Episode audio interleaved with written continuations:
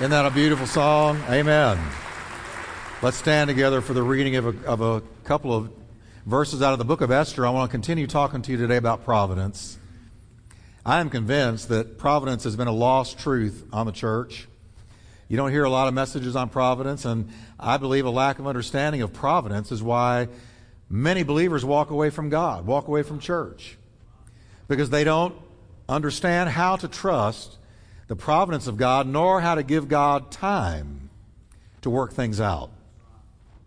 So let's read, jumping right in the middle of the book of Esther, one of the most familiar verses. Uh, this is her Esther's uncle Mordecai speaking to Esther, and I'll give you the context as I go through the message. But it's a great statement from him. For if you remain completely silent at this time, Esther, relief and deliverance will arise for the Jews from another place. But you and your father's house will perish. And then he says, Yet who knows whether you have come to the kingdom for such a time as this? Destiny is all over that statement. So let's look at this now and let's pray. Father, we just thank you for the truth of providence, that you're in charge. And I pray for a supernatural revelation uh, Lord, a Holy Spirit illumination to be on the hearts and the lives of everyone here today and everyone listening by radio.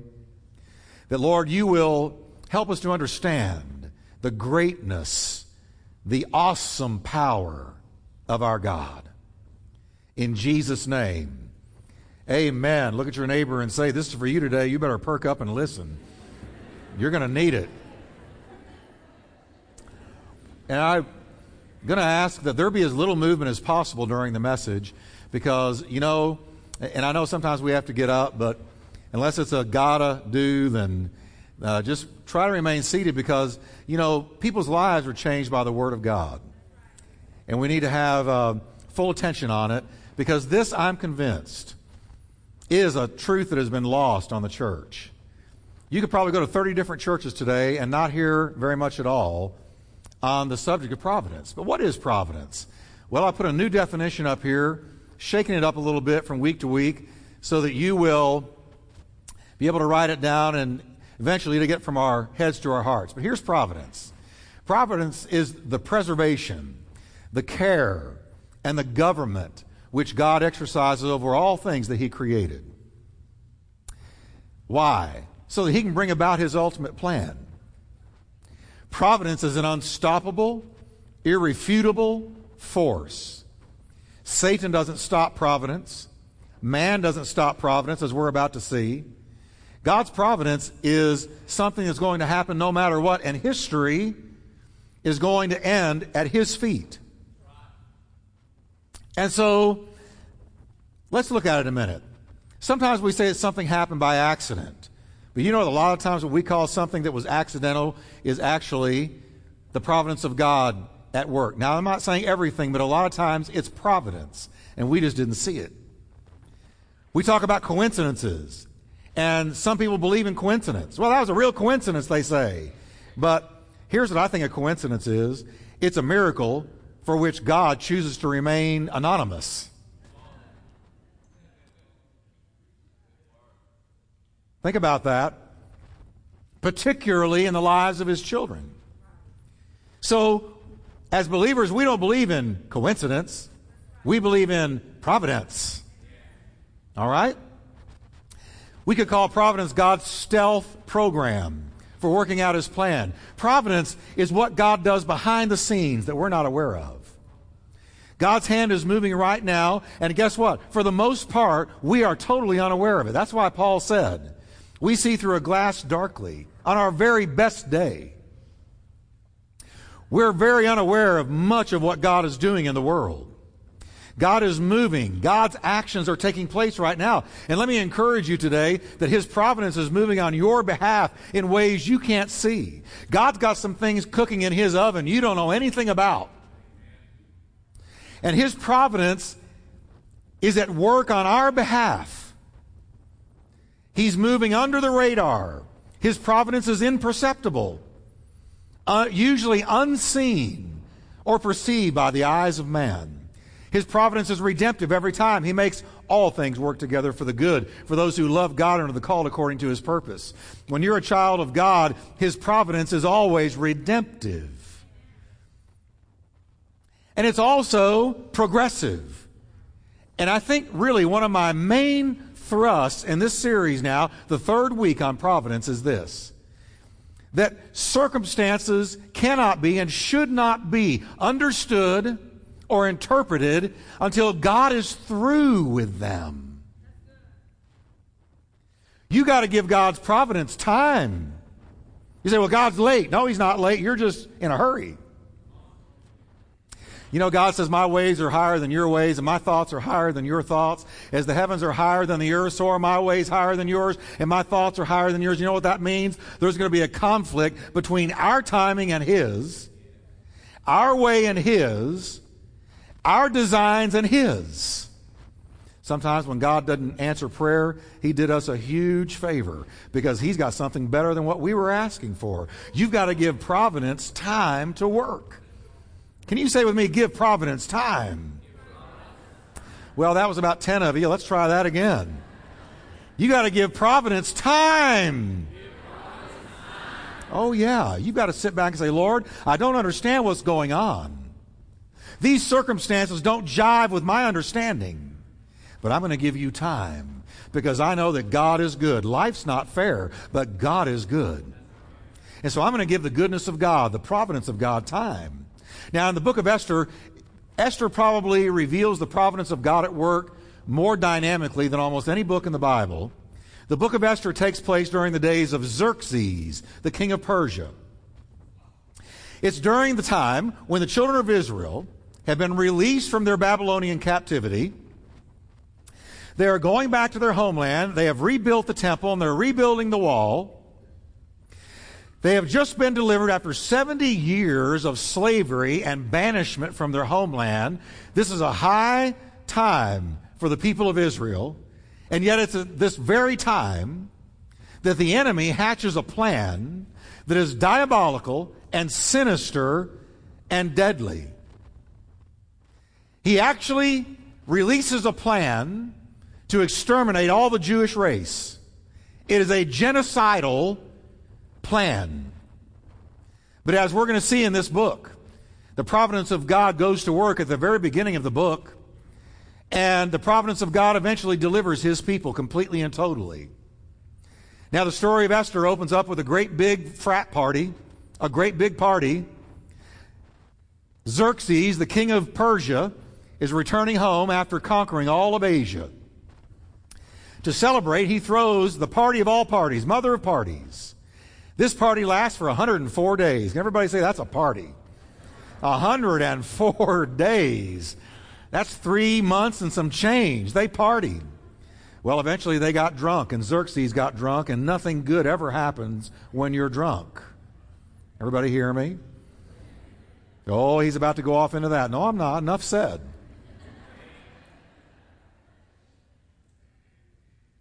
But as drunk people do, his morals and his decision making went right out the window. He calls for his wife, who is named Vashti. And he says, Vashti, you're very beautiful. I want you to dance in front of all of my guests. He was showing her off to the men, making an exhibition out of her.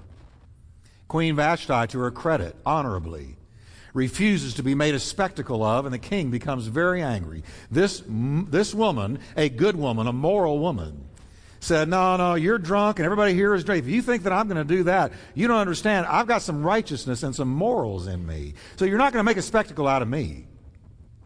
She stood for what was right. And I want you to notice as we go through this story, because she stood for what was right, she got fired. The king said, You're no longer my queen. I'll go find somebody else. And she stepped down. But I want you to notice she didn't take a stand for what was right for nothing, and you never do. You may not see the results for standing for what is right immediately, but the book of Esther shows us that because she stood for what was right and got fired and lost her position of royalty, it opened the door for Esther to come in under the providence of God. So always do what is right. Make the right decision and let the chips fall. Well, she, he removed her as queen, and the king held a beauty contest. Over a hundred women paraded before him in his very own Miss Universe contest looking for the next queen. And as they all go walking by, the Bible says that his eyes fall on a young Jewish girl named Esther. And the Bible says the king loved Esther more than all the other women. And she obtained grace and favor in his sight. Whenever you hear the words grace and favor, you know that providence is afoot. She found grace and favor in his sight by the providence of God more than all the virgins, so he set the royal crown upon her head and made her queen in the place of Vashti. Now, after Esther had become queen, Uncle Mordecai is standing outside of the king's gate and he hears something. He hears that there is a plot on the part of two of the servants of the king to assassinate him. He blows the whistle and he makes the dirty deed known, and they get busted, and the king's life is saved.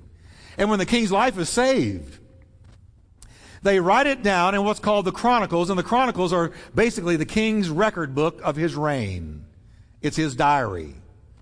They write it down that a guy named Mordecai uh, blew the whistle on two guys that were going to assassinate him. His name is put down there, and it goes into the Eternal Chronicles. Now, in the meantime, Satan is hatching his plan.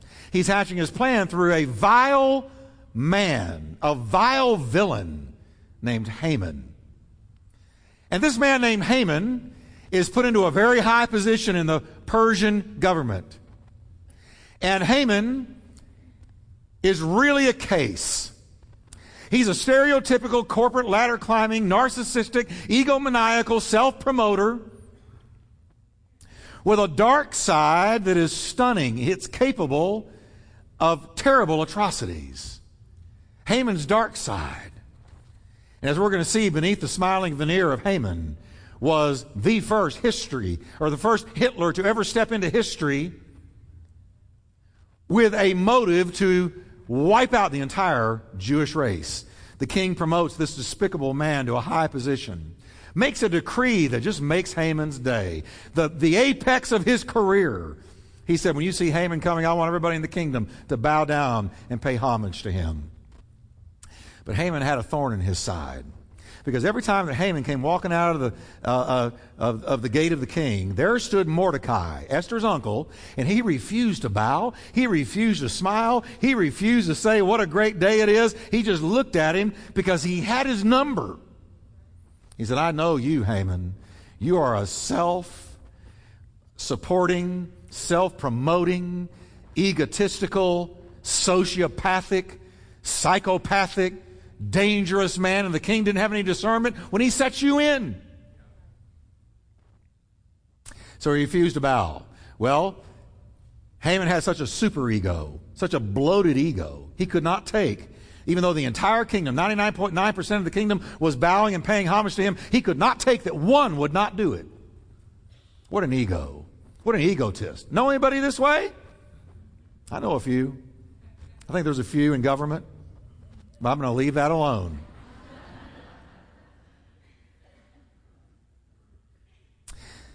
Now, Haman starts going, something's got to be done about this guy. He's the only one that won't bow to me. This isn't right. I got to take care of this. So he hatches a scheme.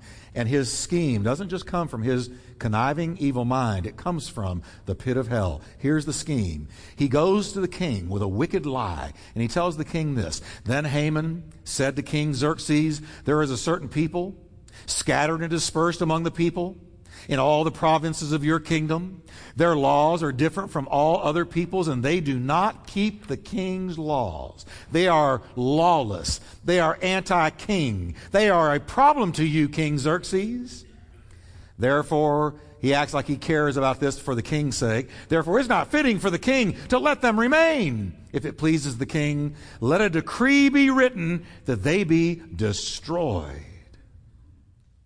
Think about the ego. Think about the evil of this man. You don't bow and pay homage to my giant ego, my super self. So I'm going to see to it that not just you, but all your people are murdered, destroyed, wiped out. He's talking about a Jewish genocide. Just like Adolf Hitler. He's Hitler like. And as we speak, anti Semitism is rearing its ugly head in this world again, not just in the Middle East, but in America and throughout the West. Anti Semitism is finding fresh ground. And I want to tell you something, as we're about to see in this story. If you set yourself against God's people, not because they're perfect, but because God has said, they're my people. And that's my land. And if you set yourself against it, the Bible says, He that rolls a stone, it's going to return back upon his own head. You cannot attack the apple of God's eye and get away with it. And this Haman thinks he's going to do it, and people in our day think they're going to do it. And for a while, it looks like they might win, but they won't. The king, unfortunately, doesn't seem to be a very discerning individual. He believes Haman's lie and signs a decree calling for the genocide of the Jewish people, every one of them men, women, children, infants, grandparents, all of them. And this was the worst of news because, as we have probably heard in our day, uh, when the Persians passed a law, they could not revoke it.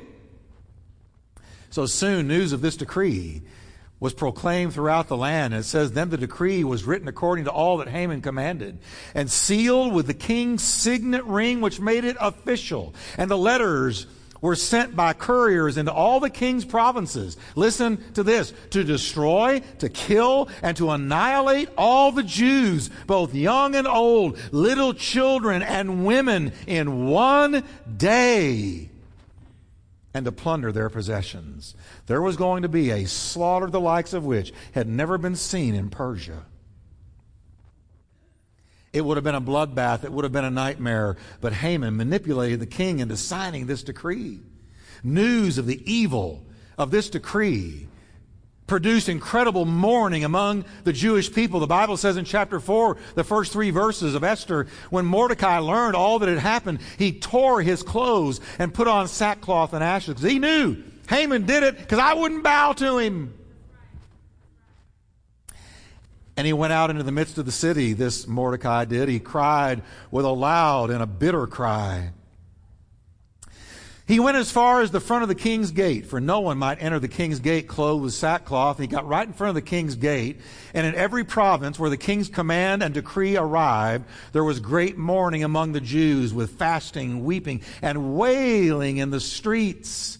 And many lay in sackcloth and ashes. Moms held their little children and looked at them, knowing that unless something happened that was absolutely miraculous, these children and they were doomed. As Act 1 of the story of Esther closes, consider with me a moment what this decree, this evil edict, and this genocide of the Jewish people would have meant. It would have meant that all the promises of Abraham would have become void. God had told Abraham, through you and your descendants, the Jewish people, all the nations of the world are going to be blessed. It would have been voided out. The Jews would not have become the source of blessing to all the nations of the world which has happened through Jesus Christ. The Messiah, Christ Jesus, would have had no lineage on Mary's side through which to be born because there would have been no Mary. Think about the heinousness of this. God's plan of redemption, the bruising of Satan's head, the sacrifices for our sins would have been forever sabotaged. We wouldn't be here today. We wouldn't be forgiven. He, th- this was not just an egotist angry that he's not being bowed to. This was a satanic plan hatched through the mind of a totally uncrucified man walking in the flesh, an attempt to absolutely stop God's plan of redemption in its tracks. Because your Bible and my Bible came from the Jewish people. Salvation came from a Jew. Can I tell you today, Salvation came from an olive skinned Jew who had worked with his hands all of his life. He was tough. He was rough. He was sunbaked. He was not like this long, blonde haired, bearded, blue eyed, Gentile looking hippie in sandals walking around saying good things. No, Jesus was tough. Jesus made a whip, uh, made a whip, uh, a cat of nine tails, and walked into the temple and whipped them out of there who were abusing the house of God. And they all fled, and nobody stood up to him. My Jesus was a man. He was a man of God and God's man. He was the Son of God. And because of the Jewish people, we've got this Bible, and redemption is of the Jew. Salvation is of the Jew. Thank God for the Jewish people. Thank God for a Jewish Messiah. Well, when Mordecai caught word of this, of course, you can imagine, he quickly contacted his niece, Esther, compelled her to intercede. And I want you to keep in mind the king apparently, I'm not real impressed with this king's IQ. Because he hired Haman, didn't check out his character obviously at all. He believed everything this liar said to him, and then he didn't seem to be aware that his new queen was Jewish, and what he signed secured her execution. You kind of want to go help the guy and grab him and say, hey! But you know, a lot of times they were in there by blood, not by choice. So there he is, and he, this guy's just clueless. Mordecai's words to Esther are strong. Mordecai said to Esther, Don't think in your heart that you're going to escape in the king's palace any more than all the other Jews. He said, If you remain completely silent at this time, relief and deliverance will arise from the Jews from another place, but you and your father's house will perish. There comes a time, church, when we cannot be silent anymore. He said, He said, Esther, if you think staying silent is going to save you, if not putting your head out there on the chopping block and you, you think by remaining anonymous, you're going to avoid this genocide. Esther, it's going to come to you anyway. There comes a time, my niece, Esther, comes a time when you're going to have to speak up, stand up, and, and, do something. And, church, are we not there today? Can I tell you that it's time for the church to say to itself, I cannot remain silent at a time like this when secular humanism is galloping across the country, when our children are being corrupted in their schools, when lawlessness is reigning, when every evil, vile thing is being promoted while the righteous are being persecuted, it's time for the church to put on Jesus and stand up and speak up and say what he has told us to say. Because if we remain silent thinking we're going to escape, it'll fall on us as well. And I want to say I love pastors, I love churches, I love the people of God, I love the men that are standing behind the pulpit. And let me say to you, pastors who might be listening by radio, Sir, stand up and preach the Word of God. Don't hold back. Don't compromise. The people want to hear the truth. You can't dilute or pollute. You can't water down the Word of God anymore because as you do that, we are further losing the battle. Our strength is in the Word of God. Our strength is in the blood. It's in the cross. It's in Jesus. It's in Christ. It's in the only way. It's in salvation through Him. Don't be intimidated by political correctness, but stand up and be counted.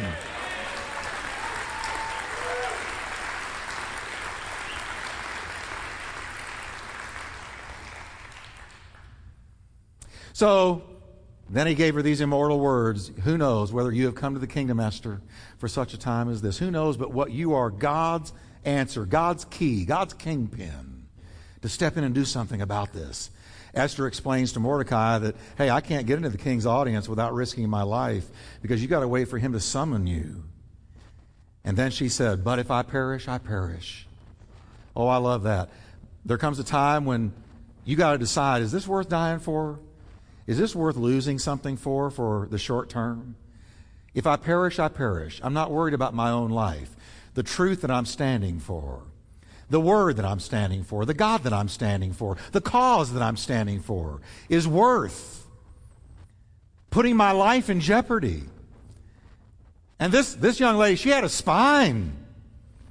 And so she goes into the presence of the king. And the Bible says that she heard music to her ears. He looked at her and said, What do you wish, Queen Esther?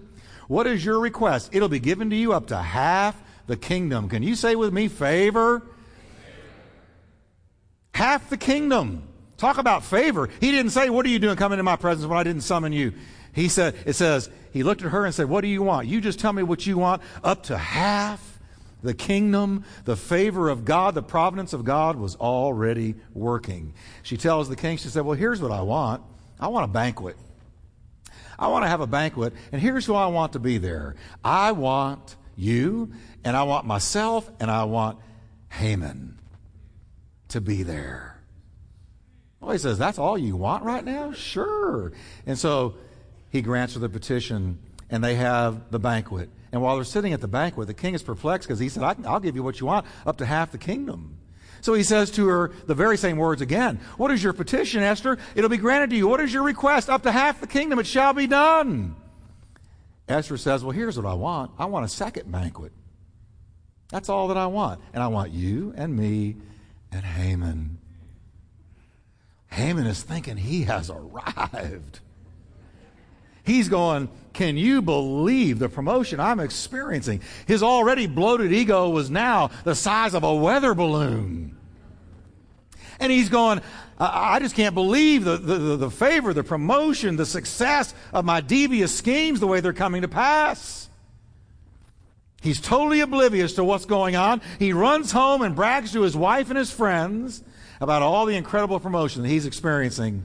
But there's still one thing eating at him. You know what it is. When he walked out of the door, walked past the king's gate, there stood Mordecai. Mordecai, now, Mordecai, standing at the king's gate, he knows that the plan that has been hatched and that Haman was the culprit.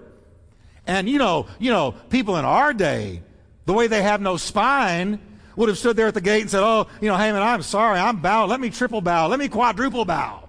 Let me see if I can get you to reverse this. But no, this man, this Mordecai who stood for the truth, stood there and once again watched him walk by without doing one thing.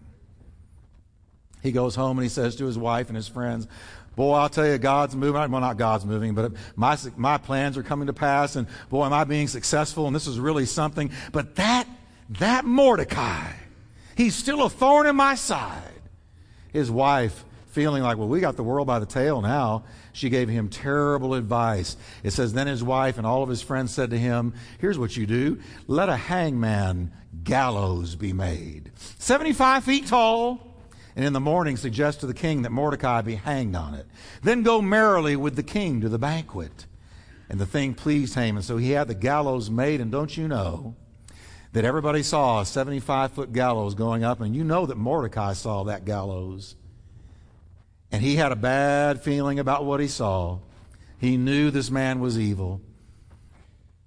And I want to show you that things at this point in the story could not have looked worse for the Jewish people.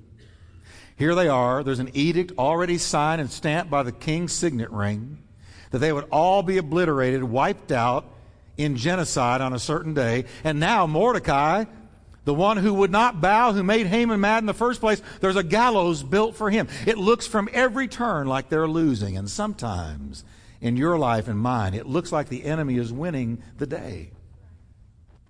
It looks like the enemy's winning. You look around, you go, well, this isn't going right, and that's not going right, and where's God in this, and where's God in that, and where's God here, and where's God over there? It just seems to me that everywhere I look, the enemy seems to be winning the day.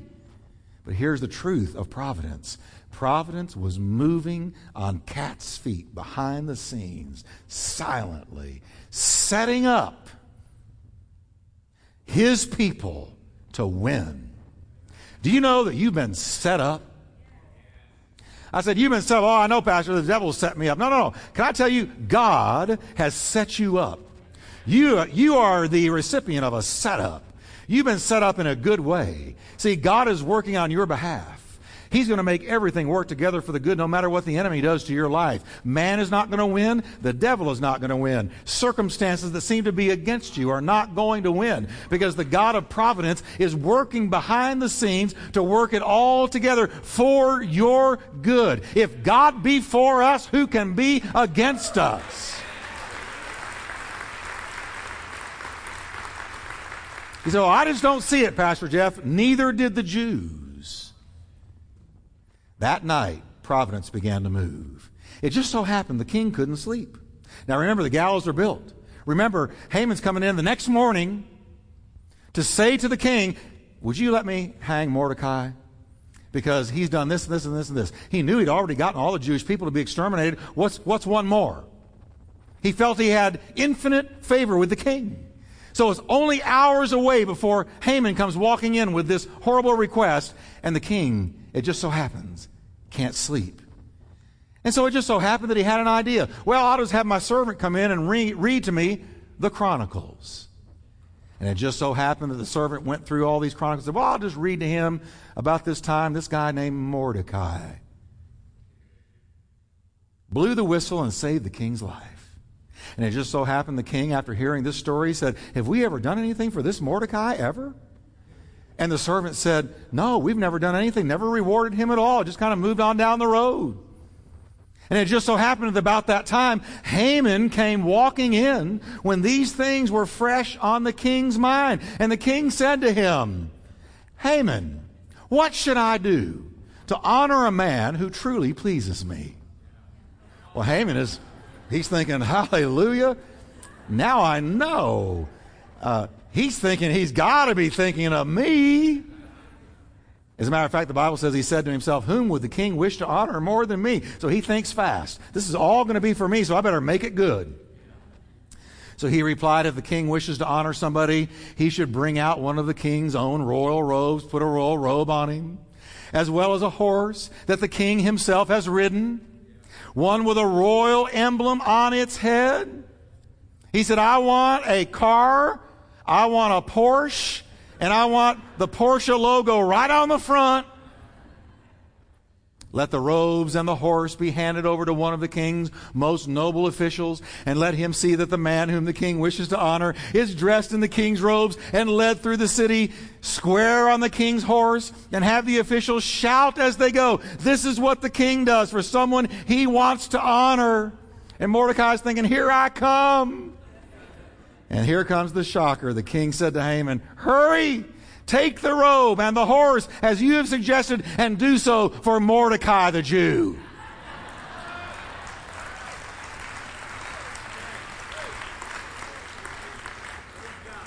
Leave nothing undone of all that you have spoken. Don't you know that the room began to spin? Don't you know that his stomach went into a major knot? Don't you know that his heart began to pound and inside he was going, no! But providence was at work in the midnight hour, in the darkest moment of the whole experience. Providence now begins to turn the table. Total humiliation, reeling from all of this. Haman hardly had time to get his wits together when he hears an announcement. It's time for the second banquet. He's got to go in and put on a straight face and sit down while inside he is sick to death. But this was not the second banquet. This was his last supper. Because things go badly for Haman very quickly. Esther reveals Haman's plot.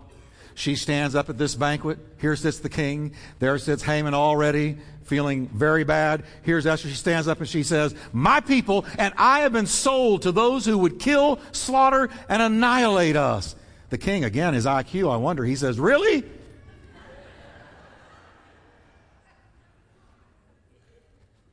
The king answered and said to Queen Esther, This guy's memory. He says, Who is he and where is he?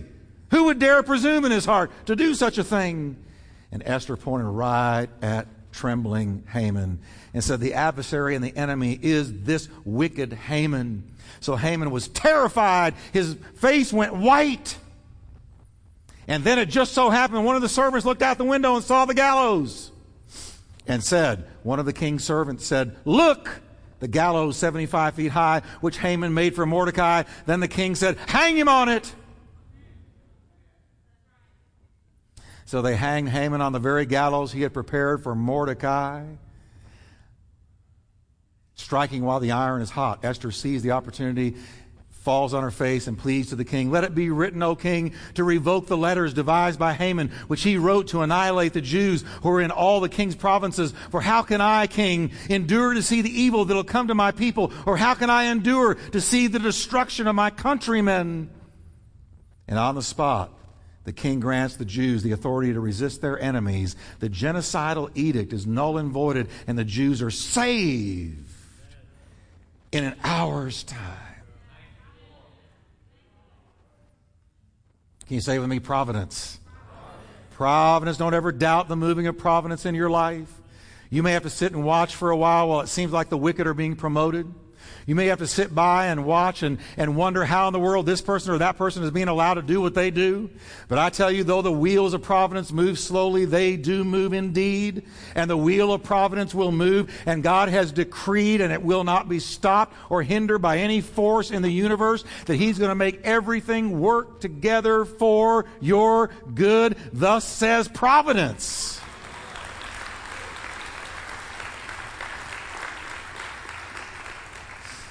Mordecai, I love this, the formerly persecuted and hated by Haman, the target of all of his vitriol, went out from the presence of the king and the very thing that Haman wanted royal apparel of blue and white, a great crown of gold on his head, garment of fine linen and purple. He went out in everything that, more, that Haman had ordered. And the Jewish people whose doom had seemed imminent the Bible says they had light, they had gladness, they had joy, they had honor, they had feast, and they had a holiday. And the feast of Purim that the Jews celebrate to this day came from this event.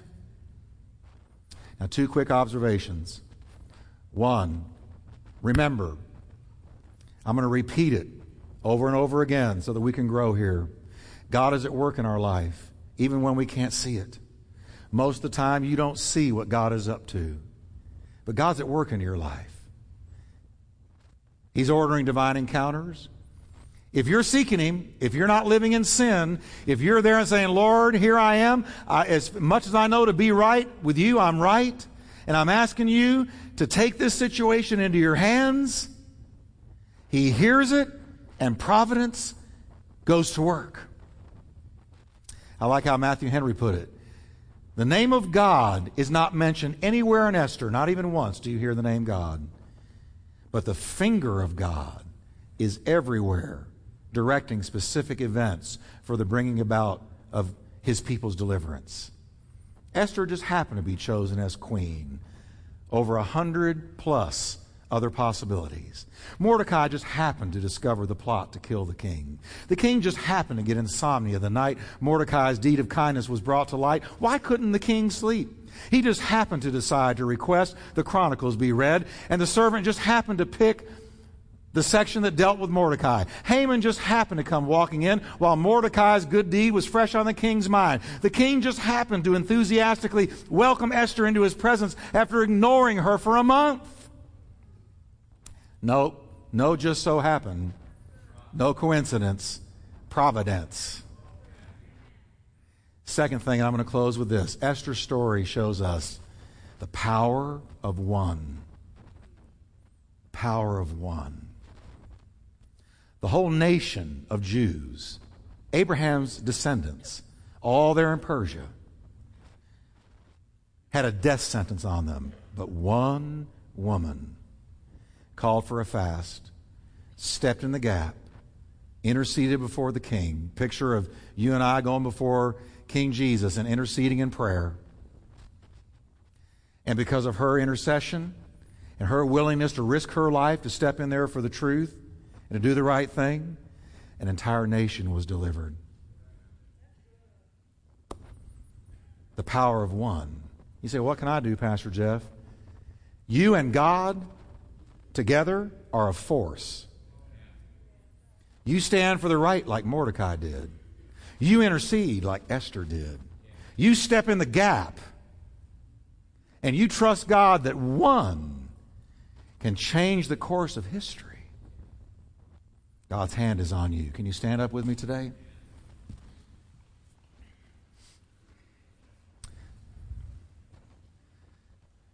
And I want to pray for you. If you could bow with me just for a moment of prayer. First of all, you're not here by mistake today, but you're here for such a time as this. And maybe you used to walk with the Lord very closely, but you've drifted. The Lord just nudged you or somehow worked it out for you to be here today. You've come here for such a time as this.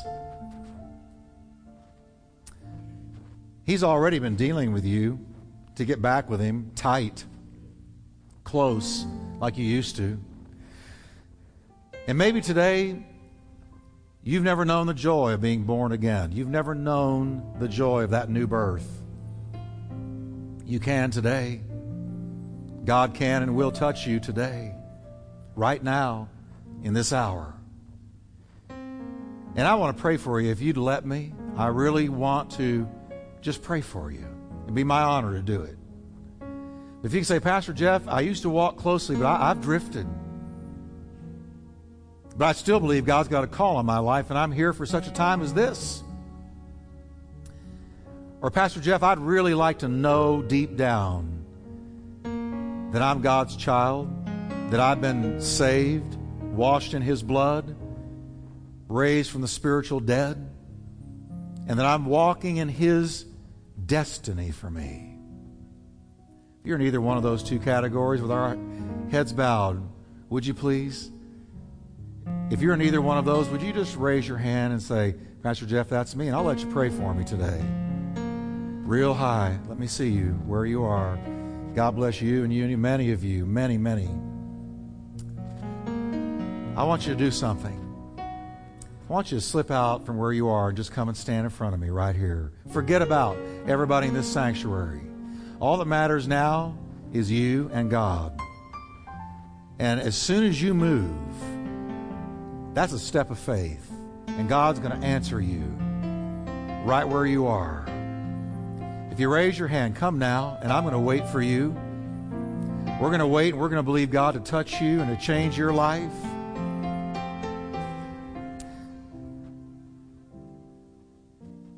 Keep on coming. There they are. Keep coming. I'm just going to wait on Him. Come now and settle it. Walk out of the building with peace in your heart. Walk out of the building with peace in your heart. You're here for such a time as this today.